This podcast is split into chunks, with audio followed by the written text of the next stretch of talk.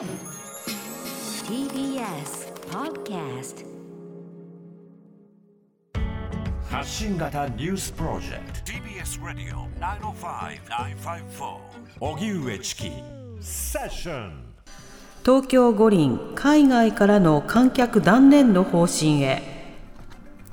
東京オリンピック・パラリンピックをめぐって政府などは新型コロナウイルスの感染状況などを踏まえ海外からの一般客の受け入れを断念する方針を固めました。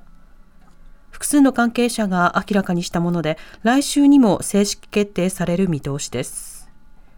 IOC 国際オリンピック委員会は10日から総会を開き東京大会について話し合う予定で懸案となっている海外からの観客受け入れについても議論される可能性があります。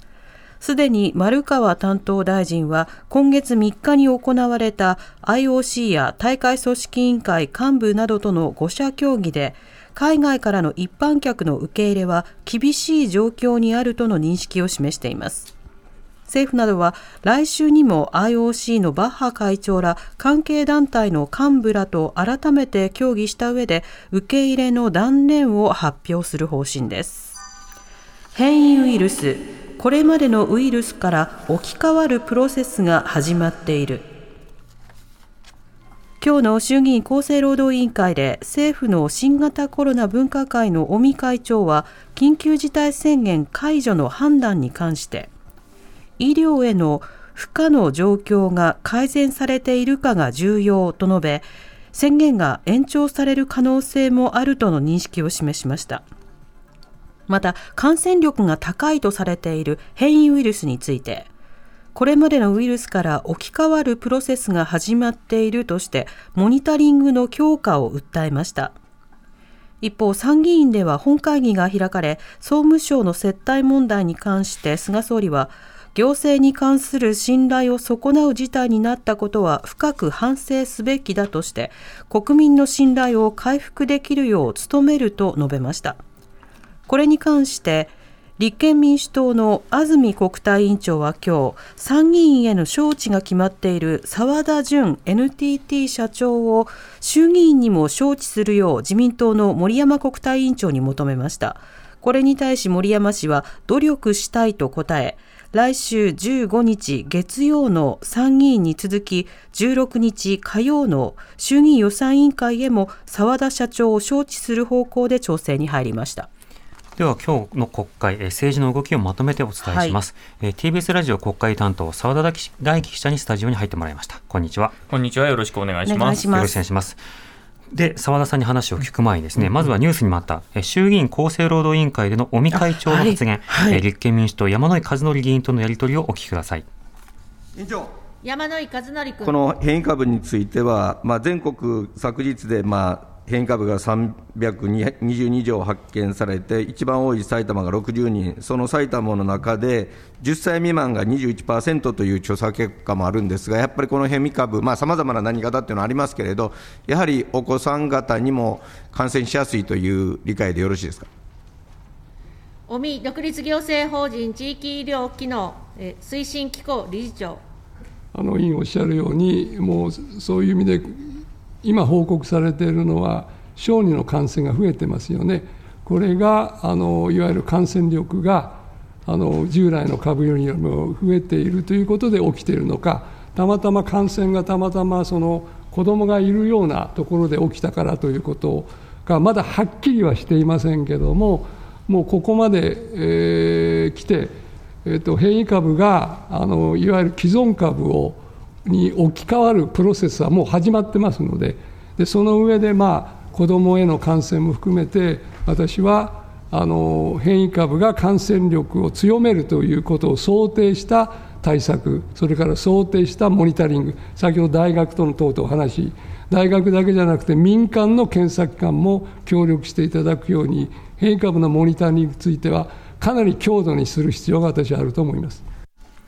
はい、あの今後の感染状況、あの変異ウイルスにこう置き換わっていくんじゃないかという注意喚起のようなやり取りもありました。今日の国会、澤田さん、まずいかがでしたか？はい、まあ今日あの複数の委員会が行われているんですけれども、はい、まあ今お聞きいただいたように厚生労働委員会ではあの新型コロナに関する質疑が行われていたということですね。うん、はい、まあ尾身さん、あのそれ以外にもですね、あの例えば、えー、緊急事態宣言の、えー、解除の時期が、えー、来週末にもう迫っているという状態に関して、えー、山野議員からあの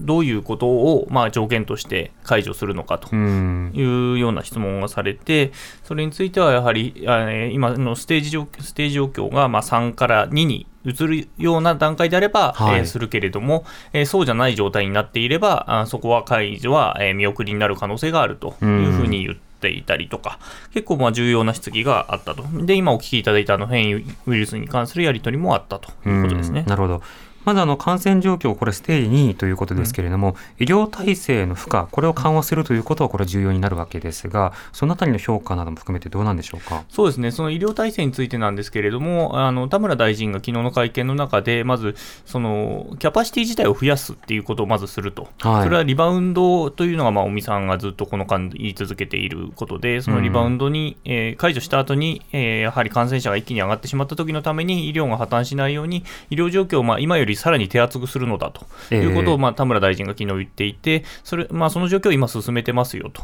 だから医療提供体制自体は分厚くすると。ただ一方で、その感染者自体が増えてしまえば、医療状況はそのそれに比例して逼迫するわけで、その状況が変わらないうちは、まあ、解除は難しいという考えは示したということですね。なるほどあの菅総理も会見でね、その医療をまあ分厚くしていくんだというような話をあの先週述べていましたけれども、あの例えば先週の会見の中ではその検査の拡充ということも触れていましたが、あの医療体制というものはその短期的に拡充できることはまあ限度があると、うん、まあ、そうしたときにどういうふうにあの感染者の方をまあ早期に発見をして、うん、であの必要な措置を捉えて医療機関ではない例えば自宅療養とか、あるいはそのホテル療養とか、そうしたものを行っていくか、こうしたその対策というものをより強化していくことも必要になるわけですけれども、そうしたのことはあの2週間だけでできるものではないですよね。まあ、そうですね。あの、まあ、2週間でその準備をしてくださいねということは、尾身さんが先週の金曜の会見で言っていた、はい、各知事にお願いしたいと、まあ、そうですね、だから今日も同じあのあの会見で言ってたのとほぼ同じ内容の話をしていて、まあ、サーキットブレーカー、えー、つまりあの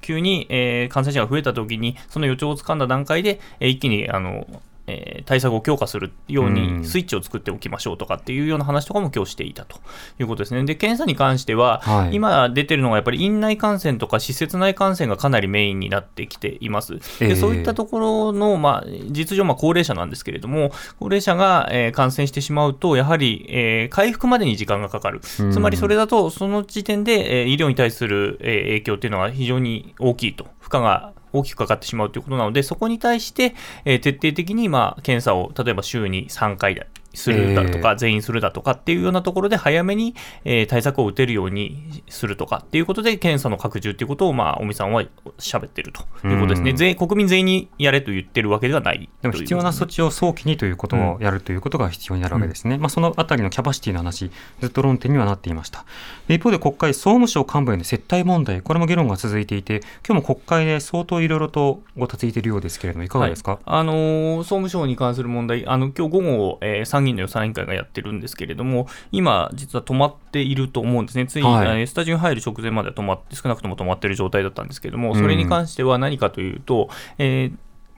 武田大臣、武田総務大臣に対して NHK、あ NTT ですね、NTT, NTT からアプローチがなかったのか、つまり接待を受けてないのかという質問は野党側から飛んで、それに対して武田大臣が、えー、十分な答弁をできなかったということで、えー、委員会の質疑は止まっていました。うん。え接待を受けてないんだったら受けてないって言えばいいんじゃないですか、うん。うん、まあ、それに関して、まあ、かなり濁したというようなことですね、はい、私もそこの質疑自体はちょっと見られてないので、えなんと言って濁したのかというのはよくわからないんですが。はい、なるほどこれあの NTT の問題に関しては、これ澤田社長の衆議院への招致というものもまあ行っていくということなんですけれども、ね、参議院に関しては来週の月曜日にということはまあ昨日の段階で決まってたわけですけれども、衆議院でも、えー、同様にやると、まあ、総務委員会か予算委員会のどちらかでやるという方向で今進めているということですね。東北新社側というのはどうなんですか？はい、あのこれに関しても特にあの外資放送法の、はい、えー、に、えー、規定されている、えー、外国資本から、えー、一定程度20%以上資本が入っている企業に関しては放送の免許放送の免許を出しませんよというルールがあったんですけどもそれにどどうも、えー、東北新社が違反していたと。いうことに関して、えー、招致すると、うん、えー、東北新社の社長を招致すると。で、これが当時の社長なのか、新しい社長なのか、それから菅清郷さんを呼ぶか呼ばないかっていうところが、まあ、今後の、えー、駆け引きになるかなと。なるほど。これ不思議なのが、あの東北新社の段階、NTT が議論になっていない段階では、うん、民間の参考に呼ぶことに対しては慎重でなくてはいけないっていうふうに言っておいて、うん、でもあの NTT の澤田さんはもう呼ぶことが割と早めにこう決まって、うん、で、東北新社もじゃあ呼ぼうってなっていてっていう、あのあれは何だったのか。まあ、あのロジッ自民党側のロジックで言えば、はい、まあ、NTT に関しては国の資本が相当入っていると、多分3割ぐらいだと思うんですけれども、うん、だから事実上、まあ準、えー、公的な企業であるというような位置づけも含めて放送事業者というのは公的な電波を割り当てているわけなんで、うん、そのあたりの議論はどうなのかまあ、だからそこで、えー、出てきたのが、要するに外資の、えー、法律違反が、具体的な法律違反が出てきたので、